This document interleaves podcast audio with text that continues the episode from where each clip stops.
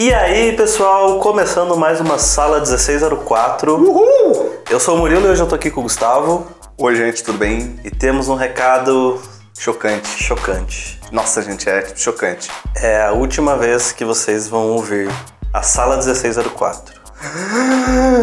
É, gente, a gente tá falindo aqui. As- Brincadeira, gente, mas, mas na verdade a gente realmente tem um recado muito importante antes de começar aqui, que é o seguinte, nós estamos retirando o podcast Sala 1604 da nossa plataforma do YouTube. Chocante! E se você estivesse perguntando por que que... Mas por que essa mudança agora do nada? Por que, por que não tem mais podcast no YouTube?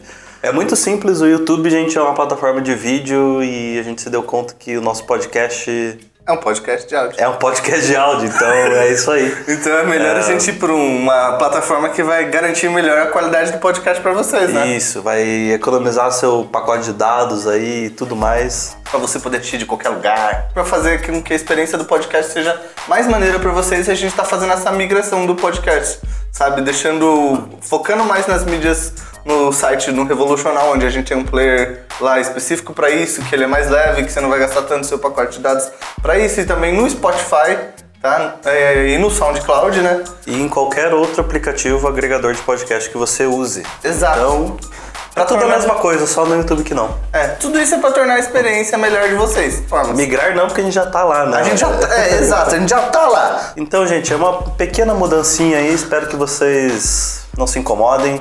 Então, Isso. cheguem lá. E um último recadinho ultra relâmpago é que, agora que não temos mais os comentários do YouTube, quem quiser deixar a sua mensagem sobre os respectivos episódios da Sala 1604 e quiser que a gente leia e responda no próximo episódio, é só você mandar um e-mail para sala1604@revocorp.com.br. Pau! Então me mande lá um e-mailzinho que lá vai ser bem mais fácil da gente organizar os recados que vocês querem que a gente passe para toda a nossa comunidade. Exato. Belezinha, gente? Então é isso aí e vamos lá. Simbora, galera.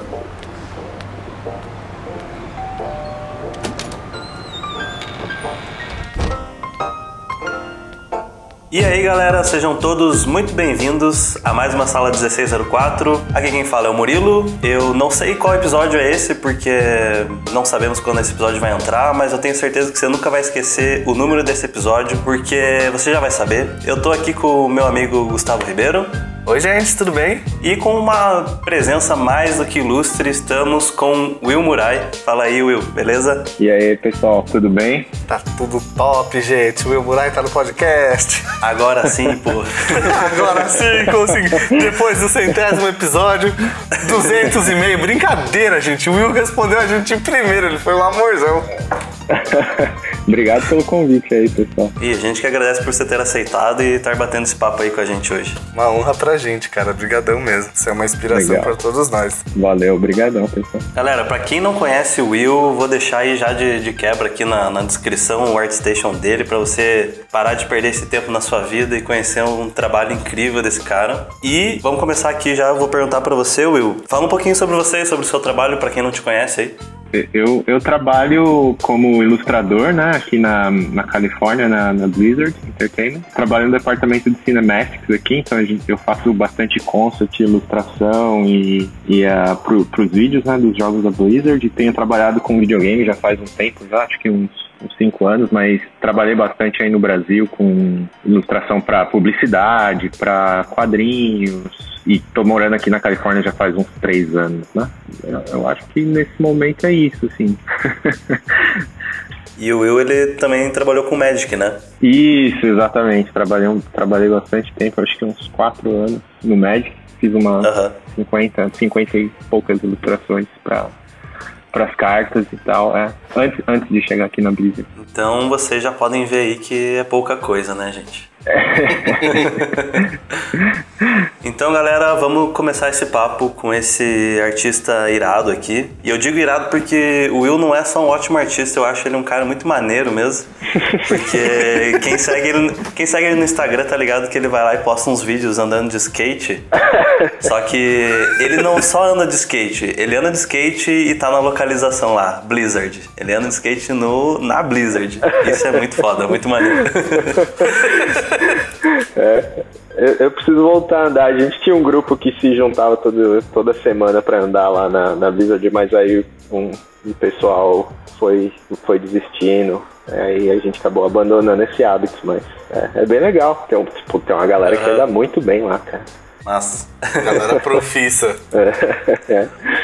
Mas é muito legal, lá tem uns espaços, tem uns picos bacanas lá pra andar. Maneiro. Eu acho que essa questão do, do skate a gente pode voltar depois. Sim. Claro, claro. É, mas então vamos começar a falar um pouquinho sobre pra galera te conhecer melhor como, Aham. como pessoa e como artista. Pra Aham. você assim, tipo, como que foi o, o início da tua da tua paixão assim como como ilustrador? Como que você descobriu que você queria fazer isso assim da sua vida e tudo mais assim? Qual- como que foi suas primeiras referências e tudo mais? Uhum. Eu acho que agora, faz tanto tempo que eu acho que é, é difícil de apontar, assim, mas eu, meu pai Sim. ele sempre gostou de, de ah, anime, né? Mangá e tal. Uhum. Então eu acho que as lembranças mais antigas que eu tenho, acho que é, é o, o Osamu Tezuka, é o a, Katsuhiro Otomo, né? Eu assisti Akira muito jovem, até fiquei chocado a primeira vez que eu assisti, assim, porque Com quantos anos você assistiu É. Akira, pô? Cara, eu não lembro, Pô, mas eu era bem jovem. Meu pai, meu pai tinha alugado, aí eu falei, ah, vou assistir, porque você, pô, você vê, na- era VHS naquela capa, naquela época, né? Sim. Então você olhava na capa, pô, um carinha mó estilizado, assim, um desenho mó legal, o cara na moto vermelha, eu falei, pô, vou assistir isso aqui, fiquei chocadaço, assim. Mas Sim. ao mesmo tempo, foi uma, foi uma forte influência no começo, assim, né? E do. ah, e foi bem essa, assim, acho que o começo foi bem essa, assim, vindo de descendência japonesa, né? Eu sempre via muito mangá e anime e sempre gostava de desenhar, né? Re- Replicar né, os desenhos, né? Copiar mesmo, bem, bem jovem. Sim. Ah, e, e sempre gostei, acho que como, né, tem, tem, tem um certo tipo de, de perfil de criança que prefere mais ficar quietinha no canto desenhando, acho que eu sempre fui mais desse lado. Sim, assim. sim. Sim. É, e nunca deixei, né, desse hábito, sempre continuei desenhando, desenhando e acabou, né, tendo, tendo a, a, a, a grande sorte de poder fazer isso como, como ganhar pão hoje. Mas é Sim. isso, assim, é, é difícil lembrar assim, como que realmente começou, né? Claro. Ma- Mas eu, eu acredito que seja a influência do, do meu pai, assim, de ter bastante mangá e anime em casa. Que legal. Mas Acho que essa foi a primeira, acho que essa foi a primeira vez na minha vida que alguém falou que o, o pai curtia anime. É, exato. É, mas não era, não era aquela coisa assim de tipo que ele gostava só de anime, saca? Mas é, Sim, sim, sim. tinha tinha sempre essa essa essa presença, né, de bastante desse tipo de literatura em casa. Sim. Então acho que Uhum. Que influenciou bastante. Porque o Katsuhiro Tomo era uma literatura, tipo, ele é até mais pesada, né? É muito É, adulto, cara, é pesadaço é, assim, É, mas- pra, pra, tipo, pra, por isso que eu fiquei meio impressionado. porque Você falou, você falou assim. Geralmente a gente fala, pô, quais são as primeiras referências? A galera fala, pô, Turma da Mônica, Naruto, Cara, Dragon Ball isso- Z. Aí você mandar um Katsuhiro Tomo, meu cara. Não, não, mas, cara, Turma da Mônica fez bastante parte da minha infância, com certeza, assim, também, né? Mas era, era tudo um, um- um compilado de muitas coisas, assim, né? Tipo, Turma da Mônica tinha bastante em casa, Dragon Ball tinha bastante em casa, o, o Sensei aí tinha bastante em casa, né? o Cavaleiro do Zodíaco, né? Passava na manchete naquela época, todo mundo lembra, Sim. pelo menos todo mundo da nossa idade. Não sei que idade vocês têm também, né? Mas o pessoal da minha idade lembra né, dessa, dessa época, então acho que foi uma grande influência. Mas tinha de tudo, né? Meu pai, meu pai gostava muito assim de- dessas coisas, ele sempre influenciou a gente bastante a, a ler, né? Quadrinhos, qualquer tipo de, de literatura. E Turma da Mônica, com certeza, uma, uma grande Sim. influência. O processo de você começar a desenhar na Uhum. sua infância, ele começou a se dar mais pela cópia? Ou Ah, você já idade, né? tipo, Acho que seis, ou sete, pela- oito ou anos. você já criava? Não, era mais pela cópia, assim, porque, sei lá, na época. Na época que eu assistia muito, sei lá, Cavaleiro do Zodíaco ou, ou, ou Dragon Ball, falava, ah, vou desenhar igual e tal, né? E bem, bem, é, bem nada, nada excepcional, assim, não, não tinha técnica, não tinha nada. Então era só um desenho lá que você fazia, porque você gostava de certo personagem, fazia de lápis de cor. Aí meu pai e minha mãe me botaram na escolinha de, de desenho, né? Na escola de quadrinhos, assim, quando, quando era mais jovem. Não lembro direito a idade agora, acho que eu tinha uns 12, 13 anos. E aí ia pra escolinha de desenho era uma coisa que eu gostava bastante, assim, né? Mas eu acho que começou a ficar sério mais ou menos pros 16 anos, 17, quando você tá naquela idade, né, do ensino médio já pronto para escolher Sim, sim. alguma carreira, alguma coisa. Eu acho que eu, né, tentei é, considerar aquilo como, como uma profissão, né? E acabei investindo mais tempo. Mas sempre assim, era, era mais uma coisa que vinha natural, assim, como eu fazia muito tempo desde moleque. Ah, eu gosto Ah, de fazer isso, né? É, é, eu, eu estudei numa escola de quadrinhos ah, em Mogi das Cruzes que tinha bastante gente que já tava, já tinha um pouco de contato mais profissional, assim, já sabia já sabia que dava para trabalhar nessa nessa área e comecei a estudar e, e um pouco mais sério, né? Visando já realmente ter, ter uma carreira, Sim. alguma coisa assim, tá? Mas foi bem casual, assim, né? Eu acho. Então, desde cedo, esse já era meio que teu plano, assim. Você Não- não passar tinha um por plano, não- é- é- cogitar é- outras coisas, assim. Ah, Então, eu venho. Meu, meu pai era engenheiro, né? Então ele sempre incentivou bastante a seguir essa carreira de engenharia, mas acho que nunca foi a minha cara, né? Então, eu acho que mais ou menos nessa idade do, dos 17 anos que eu falei, pô, acho que eu vou, vou tentar fazer esse negócio aí de desenho e tal, eu vou ver o que, que Aham. dá. Então, sempre, puta, fazia uns trabalhos pequenininhos, assim, com as coisas da, da cidade, assim, lá, pizzaria aqui, o mascote de Sei, lá da pizzaria, sabe? Pra- não ganhava nada, mas era eu só tava me divertindo e era legal e tal. Mas acho que foi mais ou menos assim nessa, nessa idade, assim, sabe? Porque eu, eu pensei realmente que engenharia e exatas, assim, não tinha nada a ver comigo. Sim. Eu decidi seguir essa área. E, e uma coisa assim, por exemplo, da, da época que você começou a desenhar quando você era mais novo, teve algum motivo que te levou a começar a desenhar, alguma amizade? Ou você começou mesmo por vontade própria? Comecei por vontade própria, cara, porque eu realmente gostava, assim, de olhar o personagem e falar, nossa, eu vou tentar desenhar ele. E era, e, e- era um negócio que eu, que eu curtia, sempre tinha material de desenho em casa, então eu sentava, era é natural, assim, até naquela é, que eu, que eu me lembro, né? Sempre foi, foi bem natural, assim. E Sim. é, eu acho que a partir dos 17 que foi mais, assim, aquele momento, sabe, que de tipo tinha uma pressão muito forte do meu pai para eu, pra eu virar engenheiro e quando eu decidi que eu não queria ser engenheiro, eu acho que teve uma, uma dupla pressão para eu ter que provar que eu ia conseguir viver daquilo, entendeu? Eu acho que então, acho que Sim, dos- aham. de, de quando eu era criança até os 17 foi super natural, que era uma coisa que eu gostava de fazer, mas eu acho que a partir da, da adolescência assim, se tornou uma pressão bem maior. E pegando essa época que você, da sua infância para os 17, Aham. tipo, sei lá, o que que você desenhava? Você disse que quando você era mais criança, você desenhava, você copiava mais o que você via nos desenhos, né? E como isso foi mudando conforme o tempo? Você começou, tipo, você falou que começou a fazer aula de quadrinhos. Você começou a desenvolver. Quando você começou a se botar um pouco mais nos desenhos, sabe? Aham. E sair da cópia e começar, por exemplo, a produzir mais as suas coisas, criar um pouco mais seus personagens. Aham. Eu acho que foi nessa época, assim, dos 15 aos 17. que Realmente agora, assim, eu, é, faz muito tempo, eu não sei exatamente a cronologia, mas eu lembro que foi quando eu comecei a fazer curso, onde você vai acrescentando um pouco mais de um nível técnico, né? Você não tá só copiando, então você aprende algumas, alguns fundamentos, então você começa a tentar, né, criar seus próprios personagens, mas eu acho que foi isso, assim, uma... E, e- e nessa época, quando eu tinha uns 15, 16 anos, eu acho que estava bem na aquela época em que a Image Comics estava fazendo muita coisa da, da- do selo da Cliffhanger, né, que era do John Madureira, do Humberto Ramos. Sim. Aham. Então acho que foi uma grande influência pra mim, porque era uma coisa completamente nova naquela época, né? Isso lá. Pô, você pegar um quadrinho americano e ter aquele traço meio, meio mangá, assim, meio estilizado, uma coisa que vindo da era do Jim Lee para aquilo era uma coisa completamente diferente, né? Então aquilo me influenciou bastante também. Então eu acho que foi, foi uma influência bem, bem, bem importante, assim, pra, pra eu pensar que, pô, quadrinho seria um negócio legal, que dava pra, pra ganhar dinheiro, talvez. Sim. E, e essa foi uma época que você, tipo, que a gente entrevistou uma galera já e a gente vê que tem, tipo, da infância pra você começar realmente a estudar o desenho, quando você começa o processo de estudar é, o desenho, a gente começa a ver, tipo, nessa parte da adolescência pra juventude, começar a ser introduzidos, tipo, ter nomes como referência, como você estava falando, o Jim Lee, o, o Madureira, sabe? É, o, como isso foi moldando, tirando da literatura e, do, e da cultura oriental e ocidental, essas começaram a ser suas primeiras referências de artistas?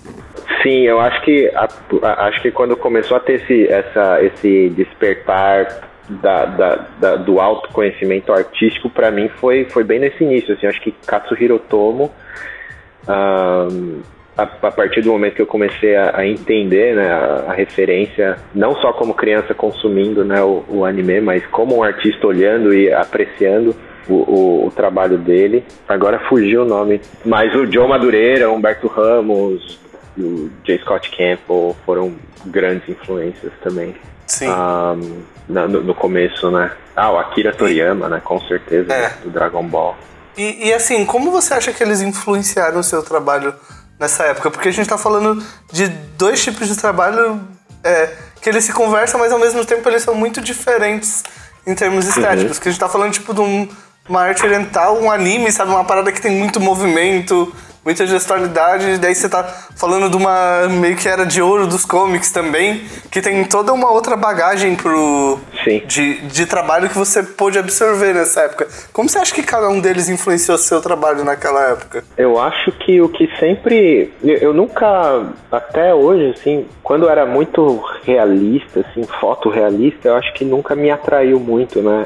O, o que eu gostava muito sempre foi essa estilização, né? Do, ahn, do que o Joe Madureira fez naquela época, né? De trazer um- uma influência forte do mangá e do anime pro, pros quadrinhos americanos, né? E então acho que é, essa essa esse desapego com, com o fotorrealismo tendo aí muito mais para esse lado assim, até pro meu gosto pessoal, até hoje inclusive, né? É uma coisa que eu que eu curto bastante assim, eu tenho.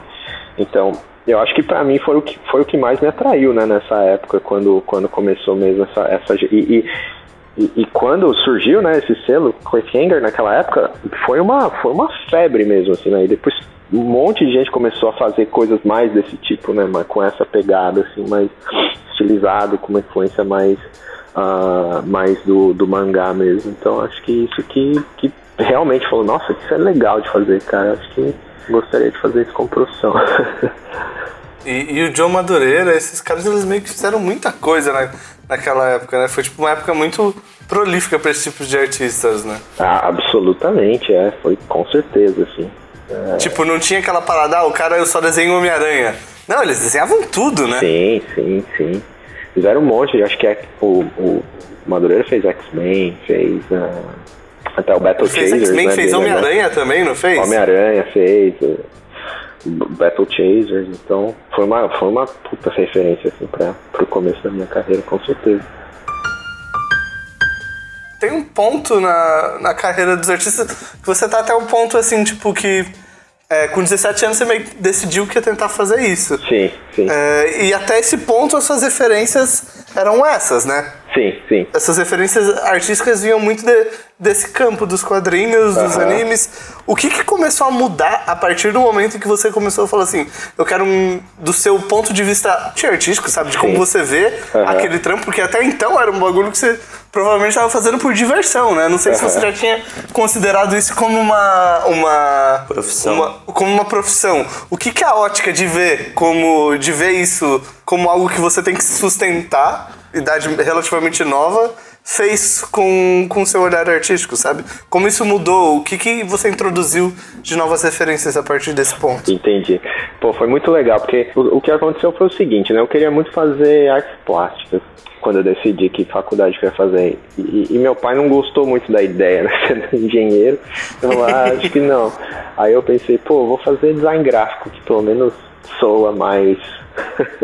Soa mais técnico, Parece né? que vai E ter não- um trabalho nisso, né? Só menos hippie, né?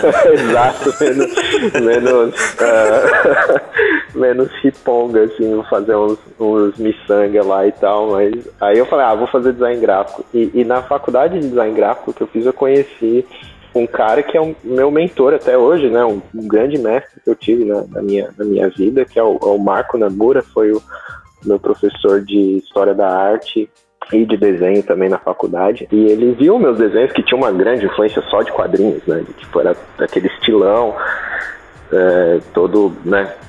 é, influenciado pelo mangá e tal. E o, esse, esse professor, ele falou para mim assim, o Marco, ele falou para mim assim, cara, é legal, seu desenho é legal, mas é, vai procurar referência nos grandes mestres, saca? Vai lá fundo, vai naquilo que tá provado pelo tempo que, que é bom, sabe?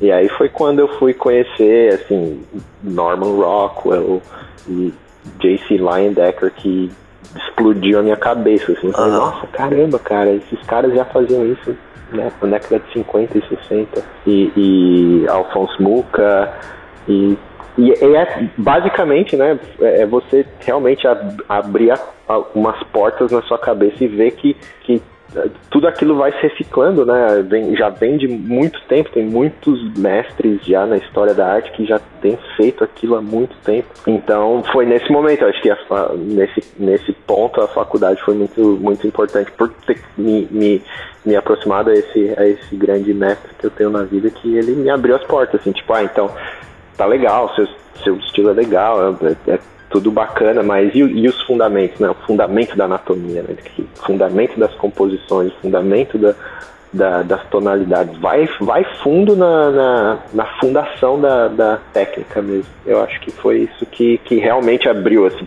vai, vai abrindo portas na cabeça, assim, que nunca mais fecha. Assim, Caralho, que legal. Uhum. E a partir desse momento você começou a olhar para esses caras e você falou assim, pô, eu tenho que estudar esses caras e eu vejo que o trabalho deles, muito do que faz o trabalho deles ser tão sólido são os fundamentos, né?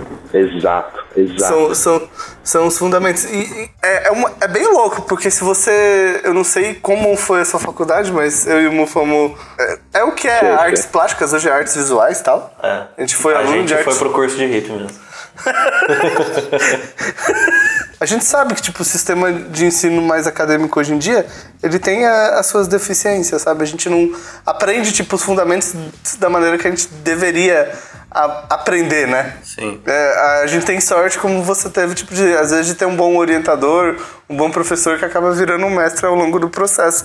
Mas como você começou, tipo, antes dessa época, aposto que o seu approaching para estudo era bem diferente de depois dessa época. E qual, como começou a ser a sua abordagem em relação ao estudo a partir desse momento, sabe?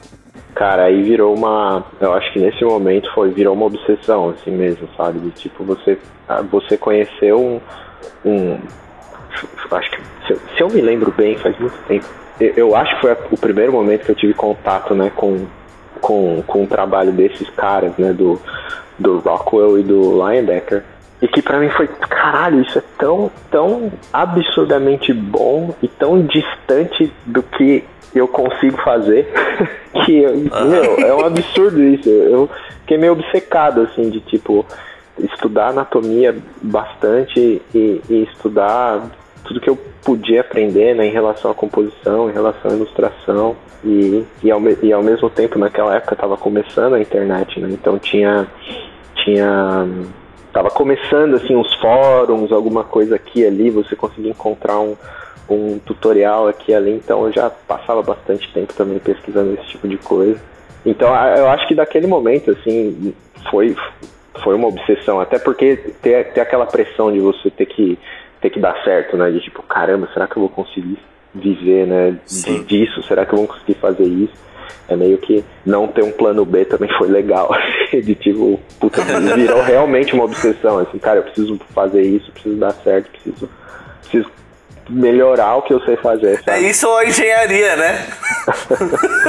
A gente que conversa bastante aqui com, com a galera que estuda na área e tal, a gente sempre tem é, aquelas questões da, da dificuldade de se estudar esse tipo de coisa, né? Uhum. Bom, eu, eu acompanho a tua carreira e eu sei que você já falou algumas vezes que você é um cara bem focado, sempre foi bem focado, né, uhum. né, no, na questão dos estudos. Sim. Então, como é que você vê essa, essa questão, assim, você ter levado tão a sério e a galera tem essa certa dificuldade, assim, de, de seguir um caminho linear, assim?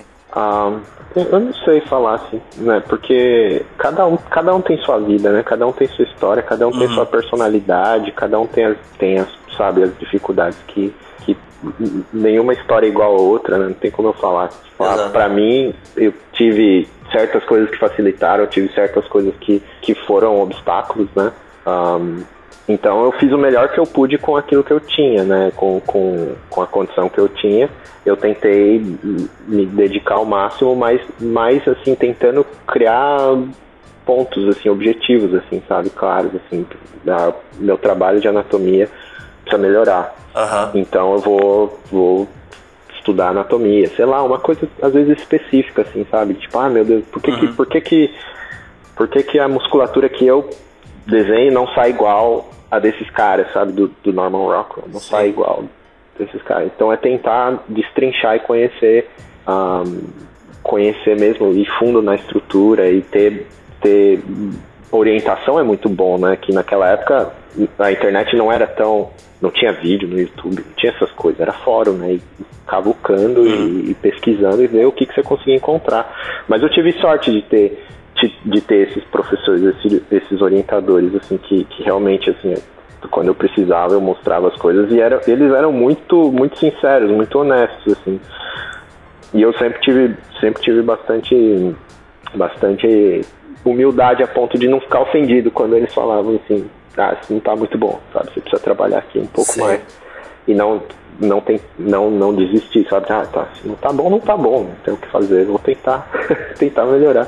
Uhum. É, então, eu acho que foi mais isso, assim, ter, ter tempo de sentar e, e, e realmente dedicar né, naquela, naquela época, que é uma coisa que eu tive o luxo de, de ter, né, de, sabe, de, pelo menos nesse período eu não tinha, não tinha, não tinha tantos outros compromissos para fazer, então eu tinha bastante tempo para estudar, então eu fiz o, fiz o que eu uhum. podia com a, com a condição que eu tinha, né? Mas é difícil de, de, de, comparar, né, com, com outras pessoas. Cada um tem, ainda mais hoje, né? Eu acho que eu acho que o que eu vejo hoje em dia é o oposto, né? Na verdade, eu acho que tem tanto conteúdo, tem tanta coisa, tanto canal para você conseguir conteúdo que fica difícil até te focar, né? Talvez, porque exato, uhum. é, você, tem, tem, tudo tão fácil, é um, é um mar de coisa. Então acho que é outro desafio completamente diferente do que, do que eu tive naquela Sim. época. E nem faz tanto tempo assim, né, cara? Que é, que é incrível. É, isso até foi um papo que eu tive com o Rafa Souza um tempo atrás, que a gente tem tanto tantas fontes de conteúdo para aprender que a galera começa a procrastinar vendo é, vendo coisas para estudar, sabe? É. É, não, Colecionando tutoriais, né? Exato. É. É, mas é verdade, cara. O difícil hoje, o desafio hoje é você ter resiliência mental para você se dedicar a uma coisa só por muito tempo, sabe? É, e, e, tentar uhum. sobreviver às distrações, assim. Acho que esse é o maior, é o maior desafio dessa, dessa, desse momento que a gente vive. Para quem tá começando agora, uhum. eu imagino. Exatamente.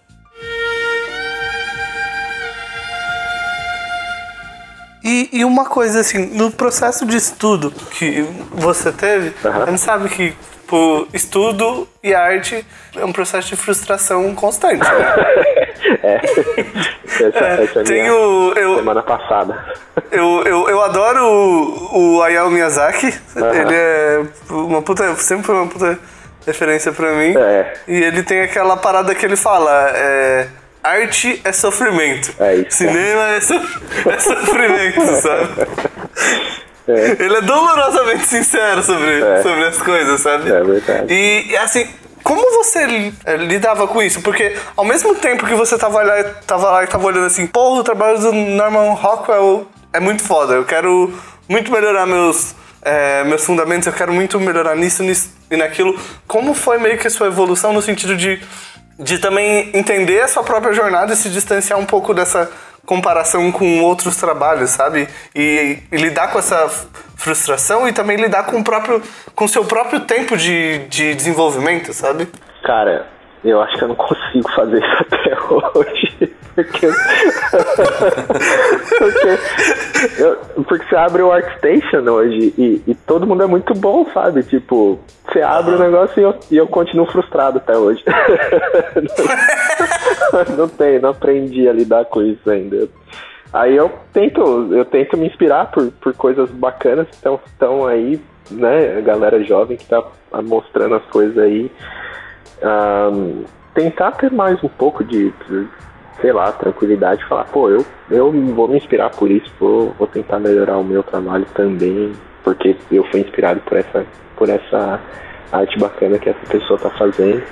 Mas eu acho que, até hoje, assim, eu acho que para mim é uma busca constante de fortalecer os meus fundamentos, assim, cara. E é extremamente difícil. É extremamente difícil. Parece que quanto mais você aprende, mais vai abrindo portas e bifurcações no caminho que tornam ainda mais difíceis e você tem cada vez menos tempo para estudar, né? Conforme você vai pegando trabalho, você vai, né? Uh, outros, outros desafios da, da vida, né? Vão aparecendo, você tem cada vez menos tempo para estudar, mas parece que cada vez que você aprende, mais você. Como que eu posso dizer isso? Parece que você mais menos você percebe sabe, que tem mais, que aprender. É, exato. Uhum. Você, mais você percebe que você precisa aprender mais, sabe? E, e o mais difícil é você fazer um trabalho, né, de, de começo ao fim, onde todas as decisões que você faz na peça são completamente intencionais e deliberadas, assim, sabe? Tipo, cada escolha de cor, cada escolha de, de ângulo de câmera ou de, de representação da anatomia e, e valores e, e, e tonalidades. Você fazer um trabalho onde você é completamente consciente das decisões que está fazendo é muito difícil. Porque por mais que você ache que você tá legal, que você aprendeu, tem muita coisa que você você é cego naquilo que você está decidindo quando você está fazendo uma pintura, fazendo um desenho, que você não percebe. Então, quando você aprende alguma coisa nova e você domina e absorve aquele conhecimento você olha para as coisas que você fez no passado, você fala: Nossa, eu era completamente cego para aquilo que, que eu não sabia, para aquele pedaço de conhecimento que eu não sabia. Então aí eu penso é. assim, o que, o que que eu sou cego hoje que eu vou descobrir amanhã, sabe? Então você fica naquela, é, naquela constante perturbação de que você vai. Sim. De que você não sabe nada, basicamente. Agora você meio que explodiu minha cabeça, porque eu lembrei de um outro podcast que a gente fez e também lembrei de uma parada do Satoshi Kon, sabe? Pra quem não sabe, o Satoshi Kon é o cara que fez o Tokyo Godfathers, Perfect o Perfect Blue. É, o Perfect Blue, o Páprica. Páprica, que é o filme mais famoso Genial. dele, pelo menos é mais, o mais mainstream, né? O filme dele. E o. Acho que é o Páprica ou o Tokyo Godfathers que tem um making off, até no YouTube. E aí eu me lembrei sobre um podcast que a gente fez sobre ansiedade e me lembrei sobre essa frase que que, que ele citou e agora com você falando, meio que minha cabeça juntou os, juntou os pontos, assim. Porque nesse making off ele fala sobre o ato de criar uma imagem, que é o ato de fazer cinema. Sim. E ele fala que ao criar uma imagem, o que a gente quer é controle. O que a gente sempre busca é controle. Aham. Sabe? Controle da mensagem e da informação que a gente tá passando ali. Aham. Só que o, o número de variáveis que a gente tem para criar uma, ima uma, uma imagem, eles são meio que infinitos. São. São. E, e o processo de. Ele diz assim: que o processo de criar a imagem é o processo de. de, de entender que você nunca vai ter controle. Exato. Nu- que você nunca vai ter controle daquilo. Ah. Que ele, ele diz que o controle que a gente quer ter ali é o mesmo controle que a gente quer ter do futuro. Sabe? Que, que é algo que, que ele falou, o controle que você espera, que eu espero dessa imagem agora, talvez seja um controle que eu tenha daqui 10 anos. Aí, tipo, eu lembrei desse podcast sobre ansiedade que a gente fez. Porque a ansiedade tá altamente ligada com a gente querer controlar algo do qual a gente não tem controle, né? É verdade, é verdade. Mas é, então, é, é isso, cara. E, e provavelmente eu tenho certeza que esses grandes mestres aí do passado também tinham essa mesma, essa mesma Sim. sensação, mas.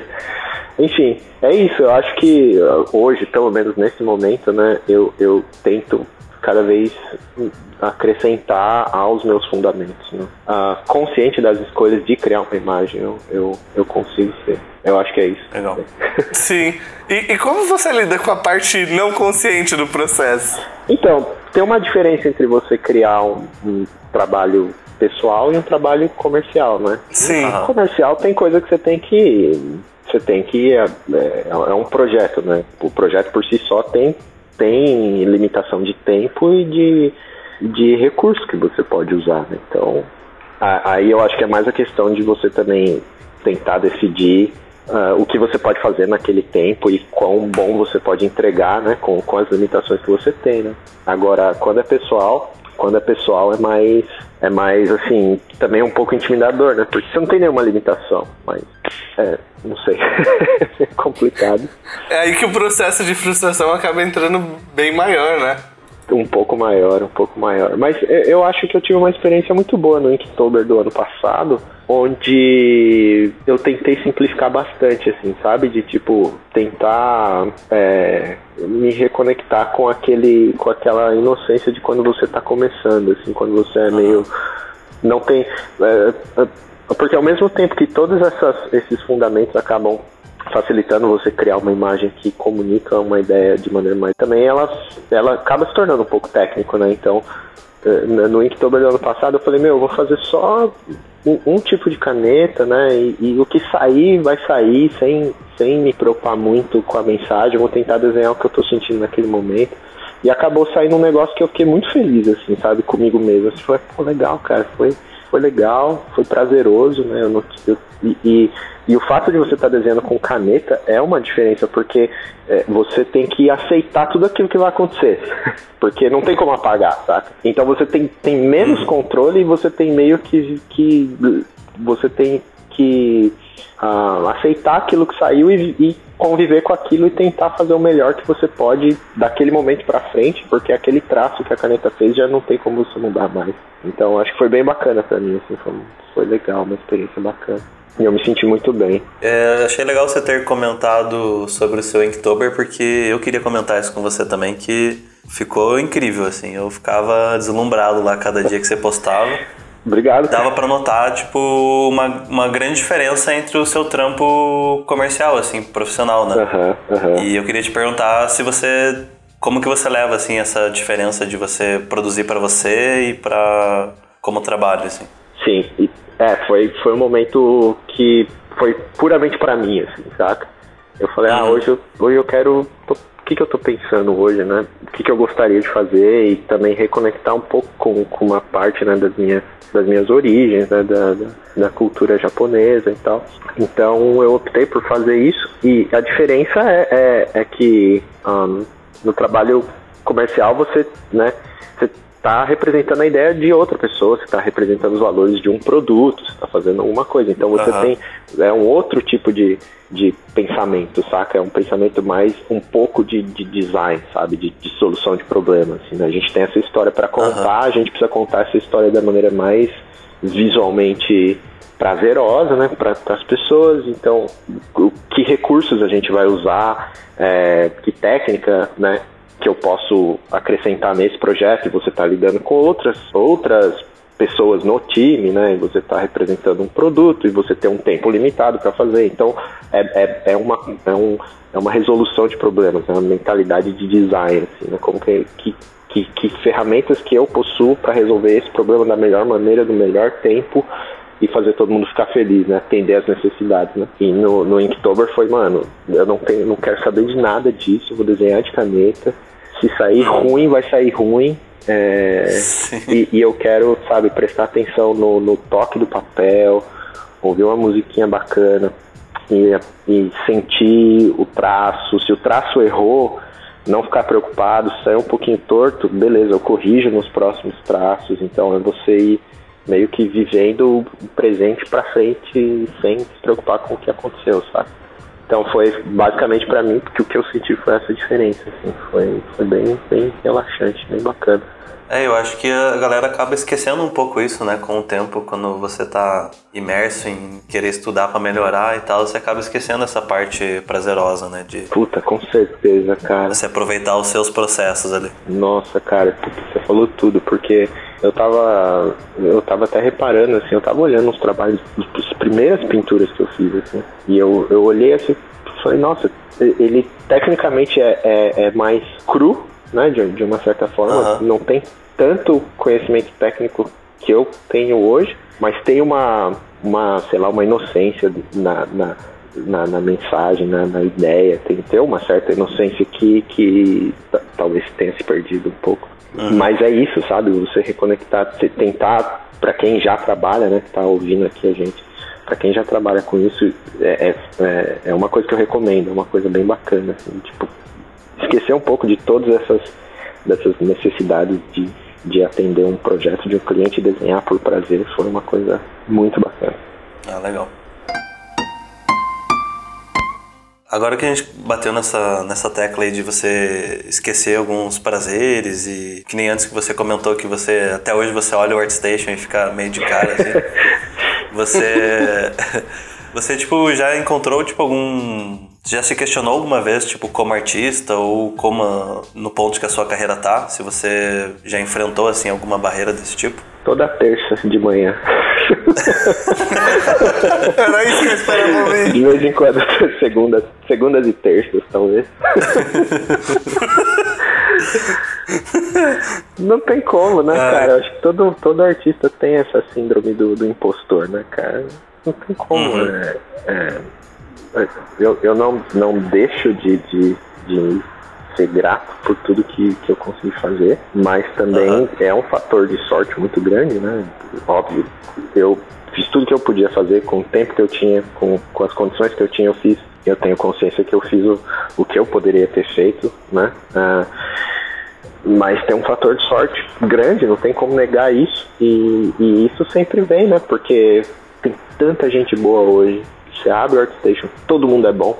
Todo mundo nasceu antes de 95, né? depois de 95. então aí você fala, nossa, caramba, mano.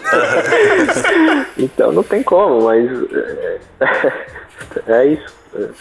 Vem, vem o tempo todo, você tá bizarro sempre isso. questionando. Mas você tem você faz alguma coisa assim pra você se reafirmar então como artista, Pra você se colocar de volta assim nos seus eixos? Ah, não necessariamente. Eu tento, né, pô, aceitar que tem um monte de gente boa chegando e continuar, né, o tempo que eu tenho. Não, não deixar de fazer arte, né? Não deixar de fazer. é, é, Eu tenho já sorte de poder oito horas por dia sentar e tentar desenhar e pintar e aprender. Eu tenho sorte de trabalhar num ambiente onde todo mundo é extremamente habilidoso, todo mundo tem, tem muita muito a ensinar, então eu, eu, eu geralmente lá no, no, no escritório sou o cara chato que tô sempre no ombro de todo mundo perguntando como vocês fazem e, e é isso assim, né?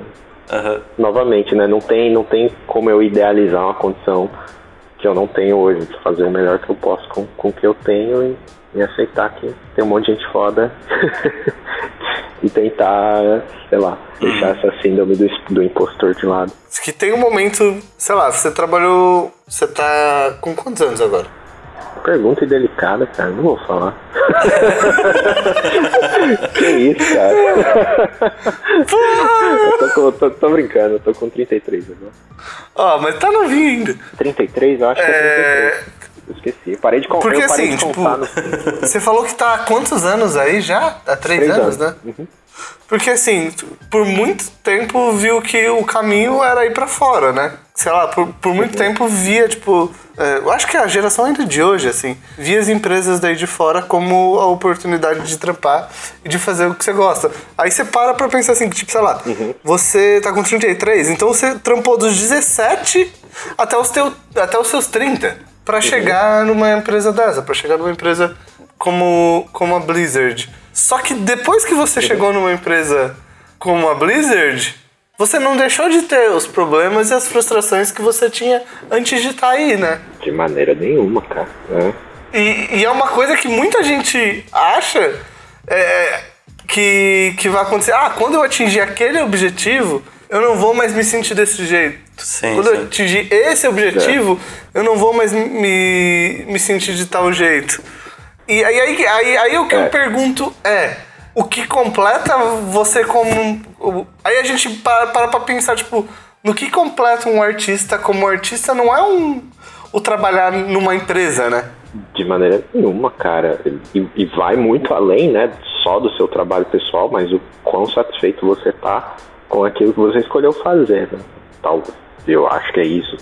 Porque, porque é bem pessoal de cada um, né? Se você, se você acha que você precisa ser feliz, é, para você ser feliz, você precisa trabalhar em algum lugar, ou você precisa fazer alguma coisa, aquilo vai de uma certa forma ser um combustível, mas também você, eu acho que é preciso entender o quanto aquilo define a sua personalidade ou não, Sim. né? Porque se a partir do momento que se você também não trabalha em um certo lugar ou você não atingir um, gol, um objetivo, você vai ser infeliz também. Não sei quão saudável é isso, né? Mas é, eu- o, o meu objetivo sempre foi melhorar o meu trabalho. Eu tenho isso. comigo, assim, sabe? Eu tento sempre, eu sou muito crítico com, com o que eu faço, eu olho, eu sempre acho que tá, tá ruim e, e eu sempre tento melhorar um pouquinho no próximo, no próximo, no próximo. Então, não sei quando que eu talvez vou ficar satisfeito, mas também ser grato por aquilo que você já tem, eu acho que é super importante para você não, não, não ficar naquela constante busca do, do, do pote de ouro no fim do arco-íris, né? Porque a gente só da gente poder fazer aquilo que a gente gosta, de você sentar e desenhar, por desenhar, ter o prazer de fazer aquilo, já é uma, uma, uma grande satisfação, né? Então, tentar ver aquilo que a gente já tem, fazer o melhor que a gente pode com as condições que a gente tem, e grato pelo que, aqui, pelo que a gente já conquistou, eu acho que é muito importante para você não ficar daquele jeito, né? constantemente infeliz. Um, buscando uma coisa que talvez seja né, não seja tangível. É, e é uma coisa que a gente. Essa, a sua resposta é a que a gente vê mais recorrentemente, assim, que, que chega um ponto que você descobre, descobre que o objetivo não é trabalhar numa determinada empresa ou ter um determinado status social ou fazer determinado trabalho. E sim, tipo, tá evoluindo como artista, né? Como tá nós mesmos, né? produzindo tá produzindo como artista e tá tipo. E aí tem uma parada que a gente escuta bastante, que é, que é a importância do trampo pessoal para isso, sabe? Sim. Depois que você entra na indústria. É. Pra matar esse tipo de sensação. Qual que é a importância? A gente escuta bastante que, que, que o trampo pessoal para muito artista é a maneira de deixar esse amor e essa parada viva, sabe? Também, também, com certeza. Porque no dia a dia, nem sempre você tá fazendo aquilo que você quer e nem sempre você tá, tá trabalhando os músculos que você precisa trabalhar para melhorar o seu trabalho, entendeu? No dia a dia é, é aquilo, é resolução de problemas. Com, com o tempo que você tem, fazer o melhor que você pode e entregar aquilo que o cliente, né, que o, que o, que o projeto necessita. E não necessariamente você vai estar tá trabalhando nas coisas, no, nos elementos e nos fundamentos que você precisa para melhorar o seu trabalho. Então, no trabalho pessoal, você é, você consegue mais, né? é, é, melhor. Então, essa é a diferença. Sim. Uma, uma coisa, é, você estava falando, quando você estava falando sobre o seu sketchbook, que você estava se querendo se reconectar um pouco com as suas referências da, da infância, né? Uhum. Como hoje, que referências você tem hoje, assim, sabe? Como artista? Sabe? Quais são as suas referências no dia de hoje? Como aquelas coisas que você estudava quando era criança, é, ou que você curtia quando era criança, tem influência no seu trabalho hoje? Um, eu voltei a, a, ler muito Akira Toriyama, cara. Eu tô lendo Arari de novo e Osamu Tezuka de novo. Assim, uma coisa que eu tô lendo bastante recentemente. E, e, e tem uma coisa, assim, sei lá. Eu acho que o Akira Toriyama tem um, tem um humor muito, muito bacana, muito engraçado de um jeito muito gráfico, assim, a, a maneira como ele desenha, o estilo que ele, ele de repente muda o estilo de desenho dele para fazer uma piada, sabe? O, o Akira Toriyama no, na Arale, né, em específico. Então acho que isso é uma coisa que hoje eu consigo ver melhor e eu acho, eu acho engraçado. E isso eu tento, né, de alguma forma absorver no, no meu trabalho, mas todo aquele cuidado com as linhas e, e a, a clareza do desenho desses caras do mangá era é, é, é, uma coisa que eu admiro muito hoje, assim, sabe? E é uma coisa que eu tento com, com muita frustração fazer um trabalho mais minimalista e tentar falar mais com menos, né? É, transmitir mais uma mensagem mais completa na imagem, na ilustração, com menos traço, com menos linha, com menos elementos, é ser mais ser mais é, econômico na, nas escolhas, nas pinceladas, nos traços. E esses caras eram mestres já naquela época. Isso influencia bastante. Eu tento, tento fazer fazer isso mais, inspirar mais nesses caras. E me diz uma coisa, tipo, uma parada que às vezes muita gente é, negligencia é que a gente vive numa época em que a gente tem um ArtStation, basicamente. Sim. E muita é. gente usa o ArtStation como referência, assim, sabe, de, de trabalho. Uhum. De, tra de, trabalho. E muita gente, tipo, muito artista, se limita ao campo visual só, como, como referência para desenvolver tipo os trabalhos ou como referência de design. Qual você acha que é a importância tipo de uhum. outras coisas é, no ato de influenciar o seu trabalho. Por exemplo, a leitura é uma delas. Por exemplo, o skate, você curte skate, sabe? Como outras atividades influenciam o seu trampo, sabe? Porque eu acho que todo artista passa por um período que você fica focado naquilo e você só faz aquilo. Mas até certo ponto, arte é experiência, sabe? Todo tipo de experiência. É o skate, é a experiência com os amigos, é, é- é a leitura, é tudo. Então, como você acha que essas outras experiências influenciam o seu fazer artístico, sabe? Sei, sei.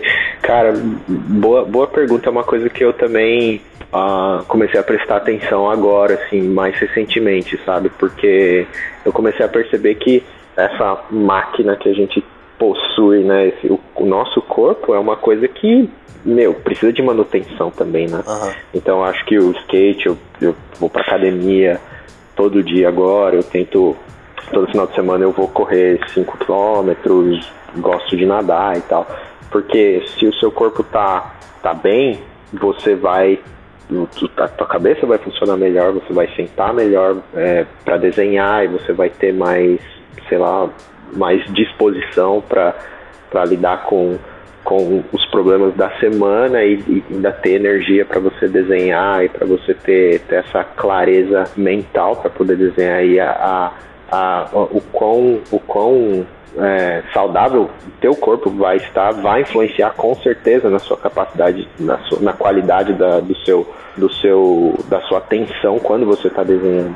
Então, puxa, cara, é, é- eu, eu acho extremamente importante esse dia. Às vezes tem dia que eu saio um pouco mais tarde do trabalho, não consigo ir pra academia, eu fico mal, assim, eu tento ir até meio tarde da noite, eu vou lá, dou aquela, dou aquela suada, eu acho que faz uma diferença extrema, assim, cara, pra mim hoje. E ter a consciência de que é um, é um, né, é um veículo, é um corpo que a partir do momento que você nasceu, ele tá, tá morrendo, né? Tá deteriorando, né? Sim. Tá? E ainda mais depois que a gente passa do- dos, dos 30, já não é, sabe, você varar duas, três, quatro noites desenhando, tomando energético e acorda ainda de manhã e vai trabalhar e chega de noite e desenha mais um pouco. Quando você é jovem isso é bom, mas ah, depois, pelo menos pra mim, assim, hoje em dia eu não consigo mais fazer. Então eu preciso Começa a sentir a diferença que faz com o tempo. Faz, então, e, e se você não faz a manutenção, com certeza você vai ter menos clareza mental para você sentar e desenhar, você vai ter menos disposição, você vai estar sempre, sei lá, para mim influencia muito na ansiedade, no estresse, em como você como você resolve um, um certo problema visual ou até uma ter uma ideia, sabe? Então, para mim é extremamente importante parar, tomar um sol, andar de skate, fazer um exercício, sabe? Dar uma suada, dar uma dar uma é, sabe, liberar aquela, aquela dose de endorfina para você manter o, o corpo saudável, né? alimentação. Sim. então.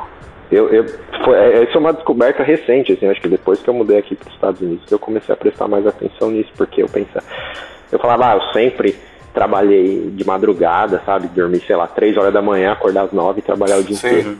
Eu comecei a perceber que eu não conseguia fazer mais, saca? Tipo, tá ficando muito cansado e, e puta, cara, falei, é melhor eu mudar isso. Mas é, é, é, eu acho que é isso, é ter noção da, da- do todo, saca? Que, que a gente tá nesse corpo, a gente tá carregando esse, esse é o veículo que a gente tem, a gente precisa cuidar dele, fazer manutenção para que ele ajude a gente a fazer aquilo que a gente gosta, sentar e desenhar. Bem, Maravilha. Maravilhoso. Então, viu, gente? Não dá só pra ficar trampando o dia inteiro. E quanto mais cedo a gente faz isso, melhor, né? melhor, com certeza. Ah, Gustavo, vai lavar essa boca aí, cara. É, eu não faço isso. Gustavo trabalha demais, Will. Mas quanto mais cedo você fizer, melhor.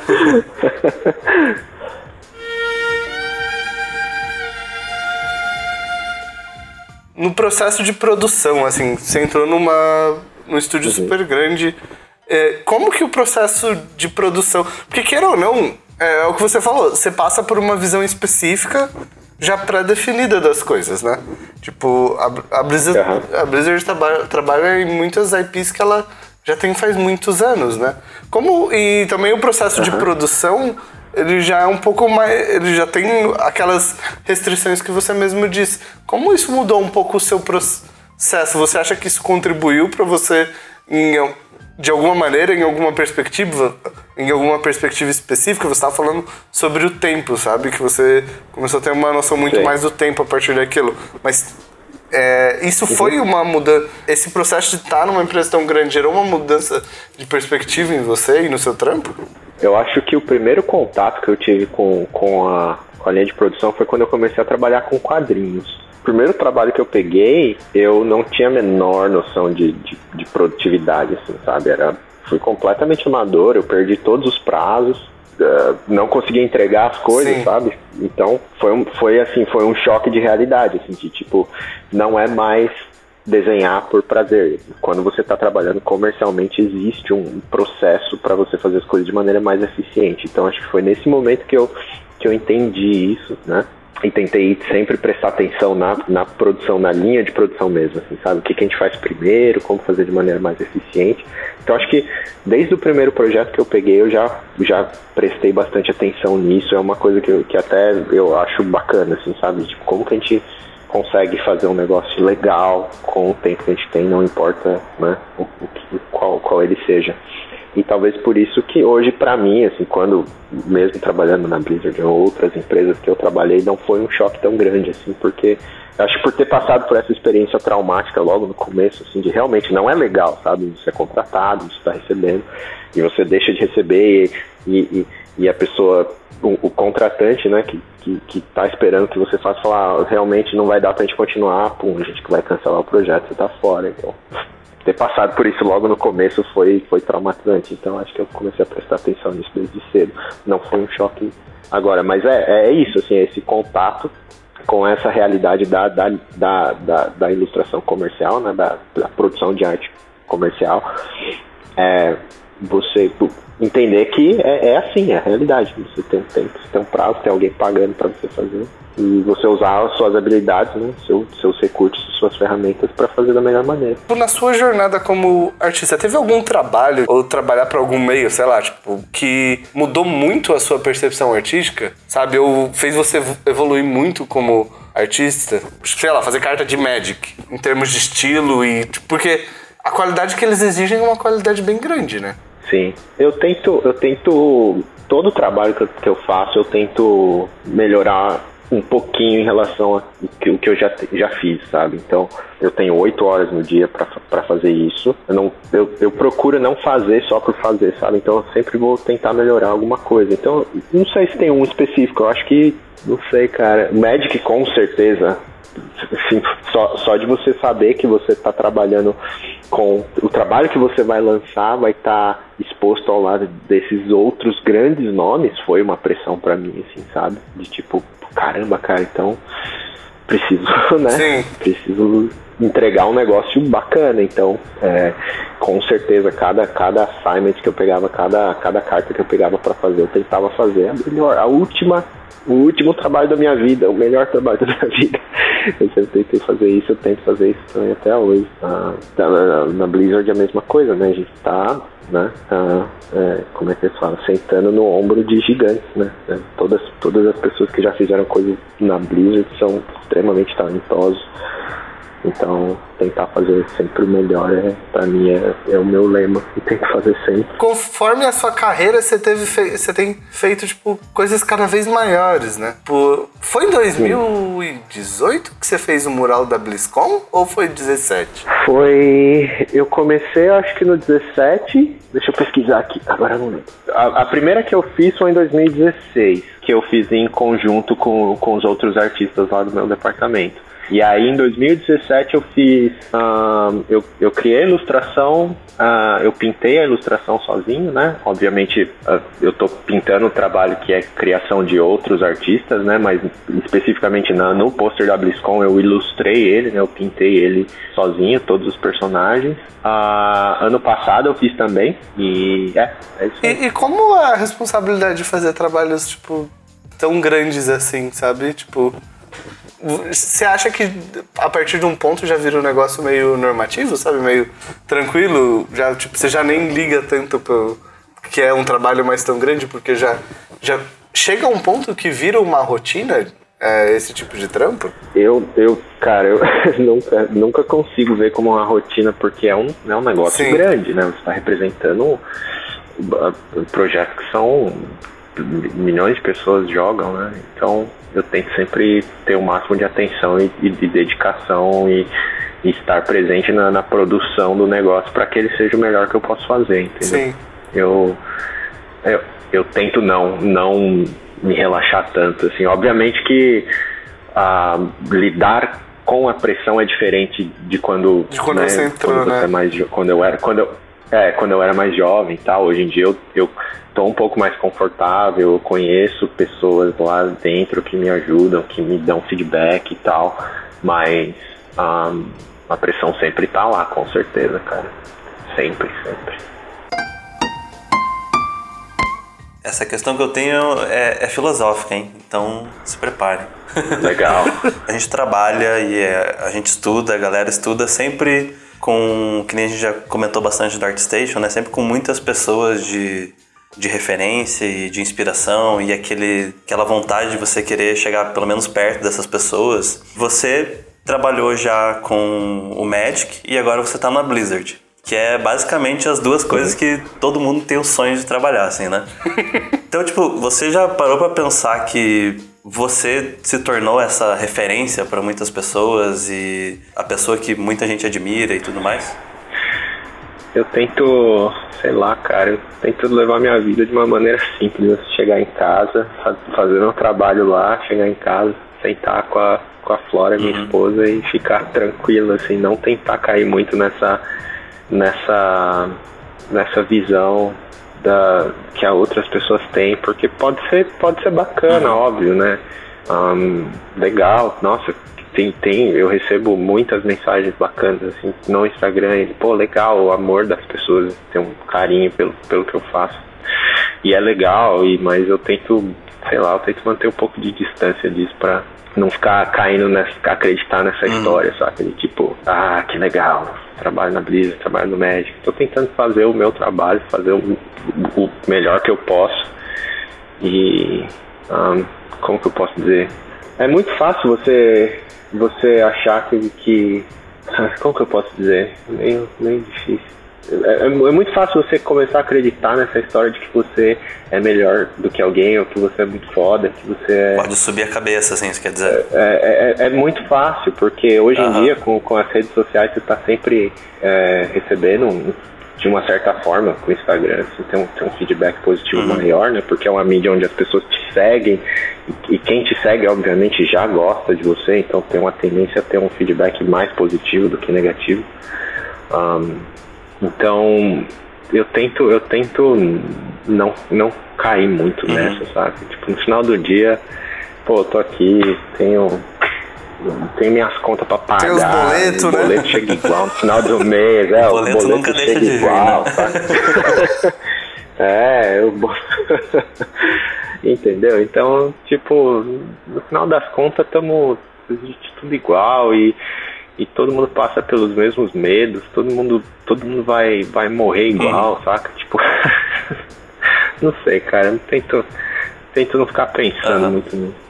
Eu, eu tenho, eu, eu me sinto muito, muito feliz de, realmente, assim, me sinto muito feliz de ter, de ter conseguido fazer tudo que eu fiz e ter conhecido as pessoas que eu conheci por causa disso, de ter feito trabalhos que, que que dentro das minhas condições, das minhas limitações, foram os melhores que eu pude fazer. E no final é isso, assim, eu, eu, eu me sinto muito feliz, com certeza. Mas eu, eu, eu tenho, tenho preferido também, eu, eu tenho preferido ficar um pouco longe de redes sociais. Assim, a, a única que eu uso é, é o Instagram hoje, porque eu acho muito bacana, tem imagem, eu sigo um monte de artista legal, mas eu, eu não sei se, se o pessoal percebeu, mas eu apaguei o Facebook, apaguei o Twitter, eu acho que ficar um pouco longe dessa, dessa câmara, câmara do Sim. eco, né? Parece que, que essas redes sociais criam hoje em dia, né? Você, você, você grita uma mensagem e acaba sempre voltando aquilo que você quer ouvir e acaba ajudando você a desconectar cada vez mais da realidade. Você conectar com a realidade, pra mim, é uma coisa que, que é muito importante Sim. hoje. sabe? É, eu tô, no- tô numa vibe parecida, assim. Também tô saindo das redes sociais E eu acho legal porque eu tô vendo que muitas pessoas estão nessa vibe também de dar uma afastada, né, dessa, dessa coisa das redes. Pois é, cara, porque não sei. Não vou pregar nada também, não. cada um faz o que quer, entendeu? Eu não quero que eu, né, todo mundo apague suas redes sociais. Eu optei por fazer isso, não sinto falta hoje, pra mim é melhor. E acordar de manhã, fazer um trabalho legal, fazer um desenho legal, voltar pra Sim. casa, dar uma corrida e. E é isso. É. Vida simples acho que é melhor. A gente tem que prestar atenção na gente, né? Se mantendo nesse espectro, como levar a vida, sobre o que fazer. Como artista, a gente sempre busca, a gente busca algo. Você disse, ah, eu busco melhorar meu trampo como, como artista, sabe? Eu busco me desenvolver mais uhum. como artista, busco me expressar melhor como artista. Hoje em dia, chega um ponto que o artista ele vai evoluindo bastante tecnicamente, né? E eu tava uhum. vendo um, um texto, esse, tava lendo um texto esses dias, agora eu não lembro o, o nome do artista, mas ele falava que quanto mais velho ele ficava, ele achava que ele precisava ficar menos tempo desenhando e mais tempo vivendo. Porque ele dizia que as experiências de vida naquele ponto influenciavam muito mais a arte dele do que ele uhum. fazendo a arte.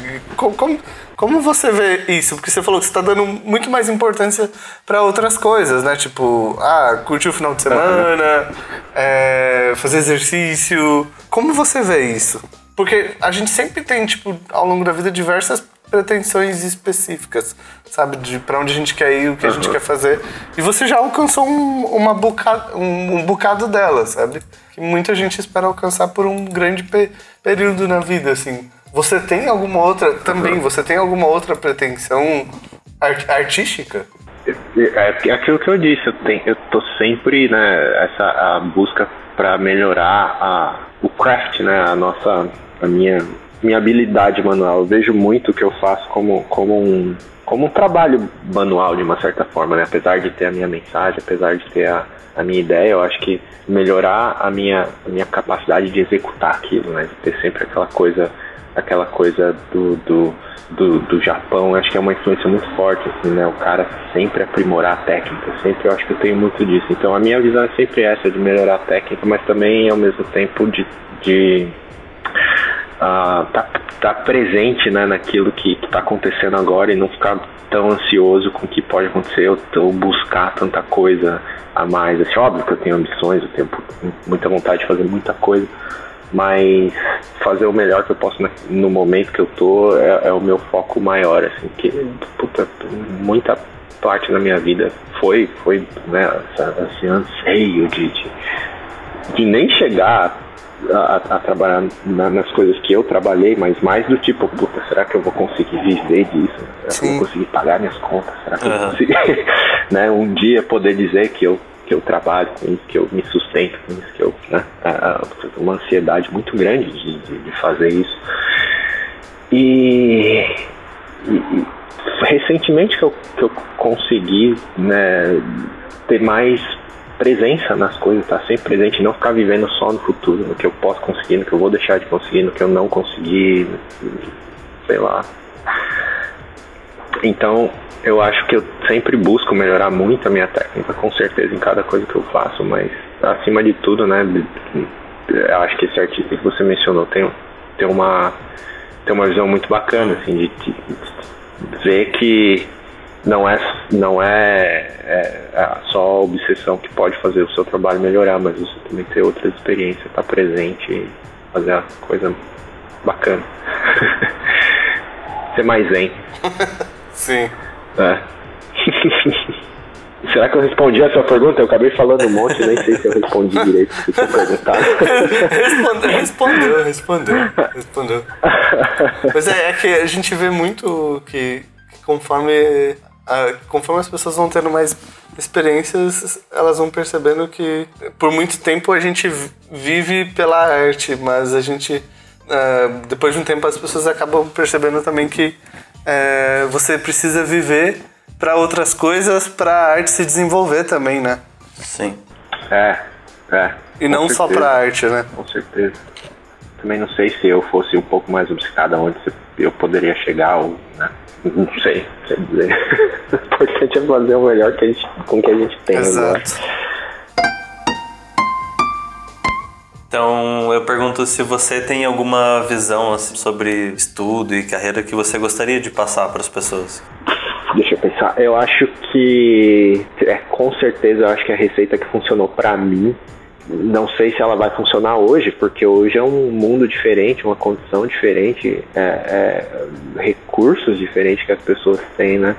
Eu, pelo que eu vejo hoje, pelo que eu vejo todo mundo me, que me, a maioria das, das pessoas que vem me perguntar é ah, meu, tem, tem muita fonte hoje e é difícil de, de estudar porque tenho muita coisa é overwhelming, assim, sabe? Caramba, é um problema completamente diferente do que eu tive quando eu comecei a trabalhar. Naquela época era escassez de você encontrar conteúdo. Como encontrar conteúdo? Então acho que foco é mais importante hoje, né?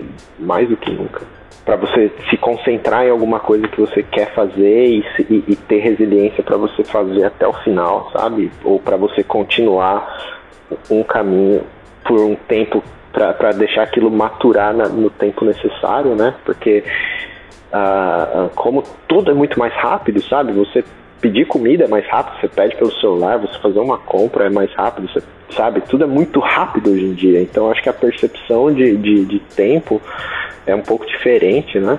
E apesar que é muito mais rápido você, sei lá, pedir um, um papel online, você baixar um aplicativo, baixar um, um vídeo ou assistir um vídeo de, de, de é, como pintar melhor, como desenhar melhor, o, eu acho que a, a nossa capacidade de aprender e absorver um conhecimento é, continua o mesmo que foi desde sempre, desde que o ser humano é ser humano. Então acho que você entender que certas coisas necessitam de tempo, necessitam de, de maturação, necessitam de dedicação, eu acho que é o mais importante hoje.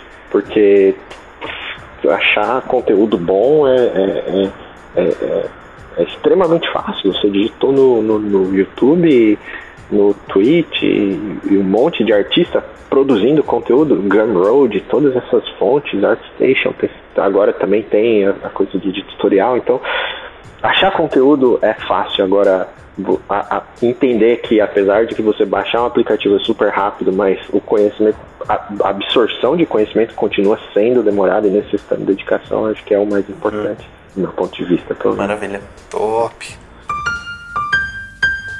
Você tem. Eu vi que você, você tá falando que, tipo, todo, todo artista tem uma pegada um pouco de. Pra fazer arte você tem que ser um pouco também de. de story, ter também uma pegada de storytelling, né? De, de, de querer contar histórias, sabe? Você. Você tem vontade de voltar um pouco também naquelas experiências que você teve quando, é, quando você era mais novo com quadrinho e contar suas próprias histórias?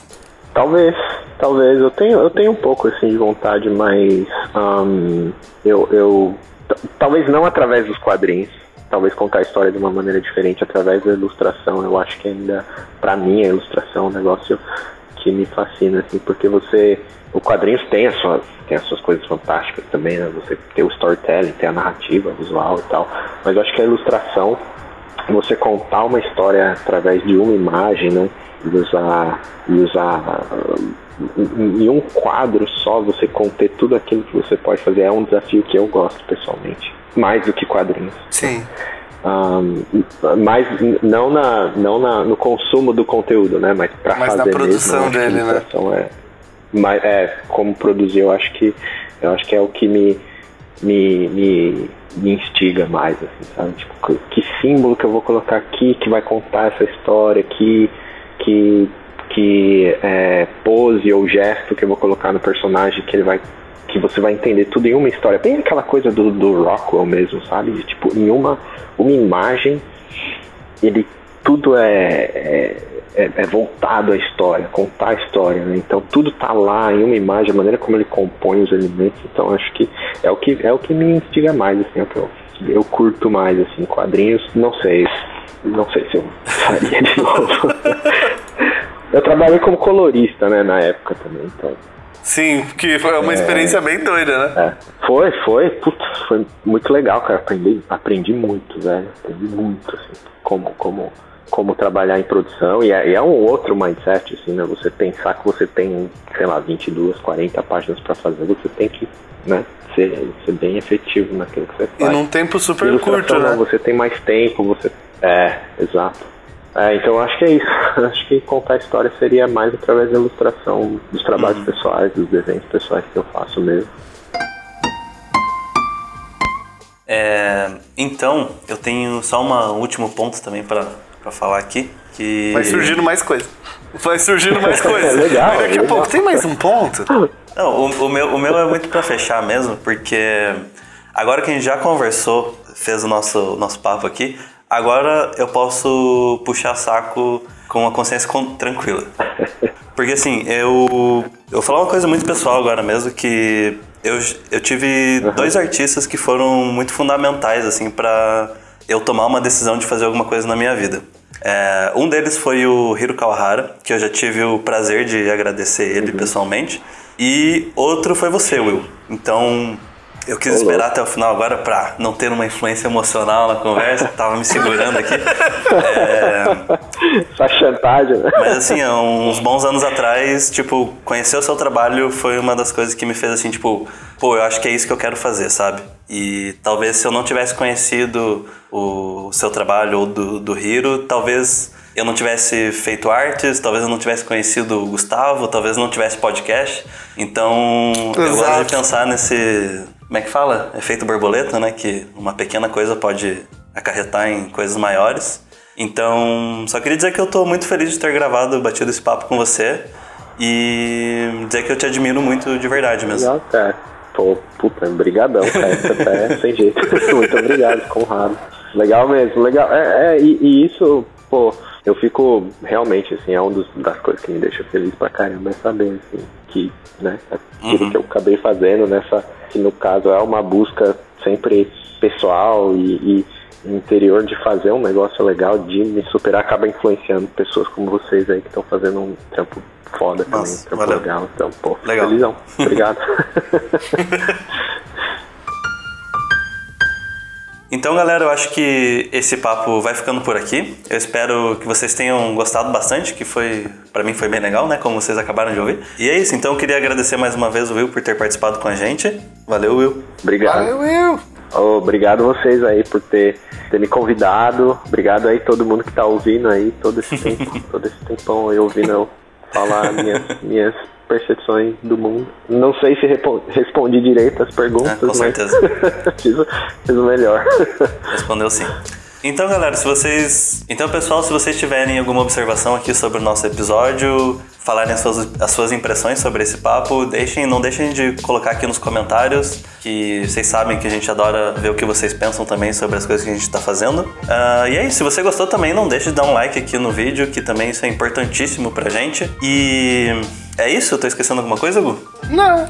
Maravilha, então é isso aí. Valeu todo mundo que ouviu e até semana que vem. Valeu e um abração. Abraço, gente. Obrigadão. Valeu, galera.